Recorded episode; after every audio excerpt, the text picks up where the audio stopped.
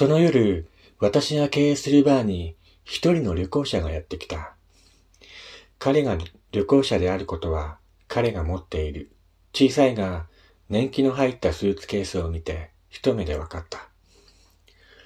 彼は鉛のある英語を放つラテン系の中年男性で、珍しいデザインの大きな腕時計をしていた。彼はカウンターに座り、バーボンを注文した。店内に彼以外の客はいなかった。私が英語を話せることがわかると、彼は私を相手に旅の思い出を語り始めた。中央アジアや南米、アフリカなど、あまり聞いたこともない国や地域で見たものや食べたもの、人々の暮らしの様子など、なかなか興味深い話をしてくれた。彼は時間を忘れて話し続けた。私もそんな彼の話に夢中になっていた。気がつくと、もう外は薄明るくなり始めていたので、私は店を閉める準備を始めた。すると、最後に彼はこんな言葉をつぶやいた。俺は世界中の国を旅してきたけど、この国の人間ほど冷たい人間はいないね。この国の人間ほど冷たい人間はいないね。俺が今まで旅してきた中でも、こんな非常な国はないと思ったんだ。まったく。この国はひどい国だよ。昨晩、俺は繁華街を歩いて、あるレストランに入ろうと思った。すると、エントランスのすぐそばに男がうつ伏せで倒れていた。薄汚れた服で髪はボサボサで乱れ、体臭が漂っていた。あれはホームレスだったんだろうな。ホームレスは世界中の土地にいるそれ自体は驚くことではない。でも俺が驚いたのは、その男がばったり倒れて動けずに苦しんでいるのに、誰も助けようとしないことだよ。通行人も、レストランに出入りする客も、そいつが目に入っているはずなのに、誰も気にも留めないんだ。今は冬だろう。身を切るような冷たい風が吹きつけ、彼の体温を奪っていたはずだ。明らかに命の危険が迫っている。早く助けてやらないと、そいつはそのまま死んでしまうだろう。誰だって分かっていたはずだ。なのに、この国の人々は倒れた男の存在を完全に無視しているんだよ。漠然としたね。俺はレストランに予約を入れていたので仕方なく店に入ったよ。そこは、この国を代表する、いや、この時代を代表するような有名なレストランだったからね。前から楽しみにしていたんだ。食事は確かにうまかった。サービスも良かったよ。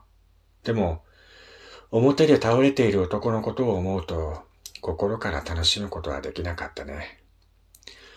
おそらく、店内の他の客だって、倒れている男を横目に、入店したはずなのに、楽しそうに飲んで、食って、おしゃべりをしている。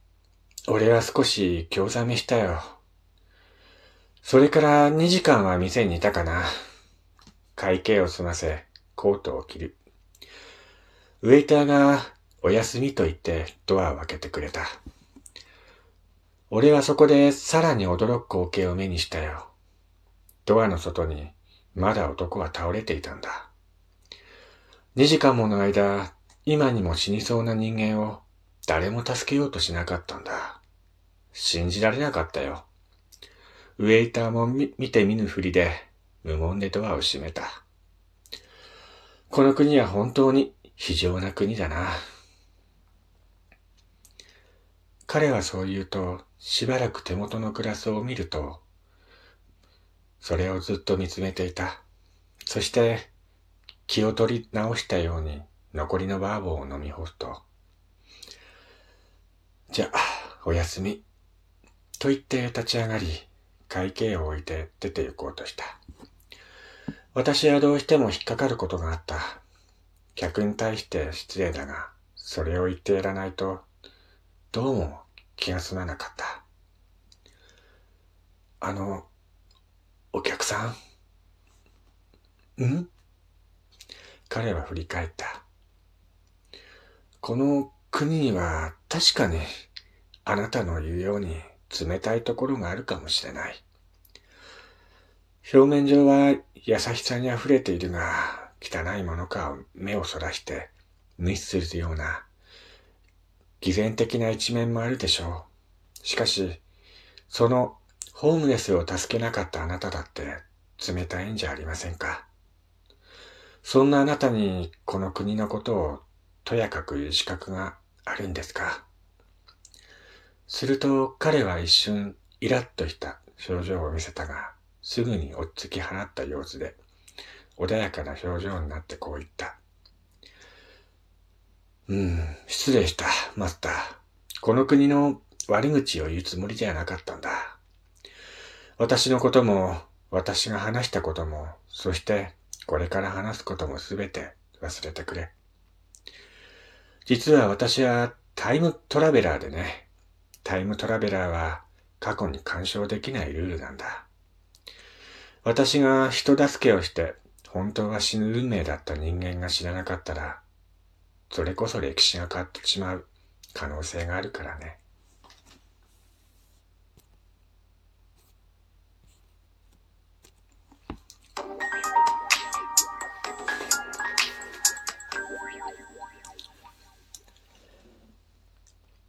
はい、えー、どうも皆さん、こんにちは、こんばんは、やすさんです。こちらの番組は私がゆるっとその時思いついたことを話すラジオ番組となっております。えー、よろしくお願いいたします。えー、今日はですね、えー、とある男のタイムトラベラーの話をしていました。えー、タイムトラベラーだった彼は、いろんな時代を旅して、この国に来て、目の前にあった光景をある夜たどり着いたバーのマスターに話したっていう内容なんですけども、えー、その男が言ったことが本当なのかどうなのかっていうのは、えー、このラジオを聴いてくれている皆さんのご想像にお任せいたします。まあただね、あのタイムトラベラーっていう呼ばれる人たちは、いろんな時代に現れているようです。いるようですっていう断言はできないんですけども、もしかしたらこの人タイムトラベラーなんじゃないのっていうね、そういう記事が、えー、過去にね、たくさんあります。まあ、例えば、古く言えばね、あのー、古代時代に宇宙服を着ていた人が現れたとか、そういうのがちゃんと壁画に残っていまして、えー、もしかしたらその時代にタイムトラベラーとしてやってきた人だったんではないかっていうふうに言われてたりもしますね。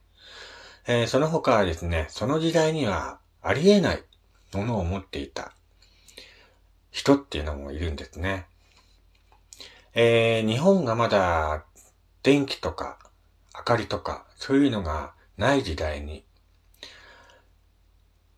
電池を持ち込んだ外国人がいるんですけども、それもちゃんと文面に残っていまして、その時代ではありえないものなんですね、電池っていうのが。んで、まあ、その、明かりをね、発明したのはその後、もっと何百年後かの発明なんですけども、えー、その後にその時代に電池を持っていた男がいたっていう表現も残されていて、まあいろんな時代にね、本当にそのタイムトラベラーしてきたんではないかっていう風なね、人物の文面が残されていて、まあそれの文面を見るたびにね、なんかもう面白いなと思ったりもするんですよね。まあ、古代エジプト文明の時代に、あの、今じゃ考えられないね。とは思いますけども、古代エジプト文明の時代に明かりがあったんですね。電気がちゃんと街の中通っていまして、水洗便所もあったっていう跡も残されているんですよ。まあそれこそ本当あれですよ。何千年前の時代に電気があって、そういう水洗便所とかあった高度な文明だったんですよね。エジプトっていうのは。えー、でも、歴史上では電気とかそういうトイレとかが発明されたのは、さらにもっと後の時代になるんですが、それこそ本当に古代エジプト文明の時にね、そういったものが、えー、ちゃんと発明されていて、今の暮らしとさほど変わりないような暮らしをしていたような、あ発見もあるんですけども、それもみんなね、もしかしたらタイムトラベラーの方がその時代に行って、なんかそういったね、文明を教えていたんじゃないかっていう風なね、ことも残されているんですけども。ねそう考えると、もしかしたら本当にタイムトラベラーって呼ばれる人たちは存在するのかもしれませんね。まあ、この話を信じるか信じないかは、ラジオを聴いている方のご想像にお任せいたします。えー、ということで今回はですね、えー、とある男の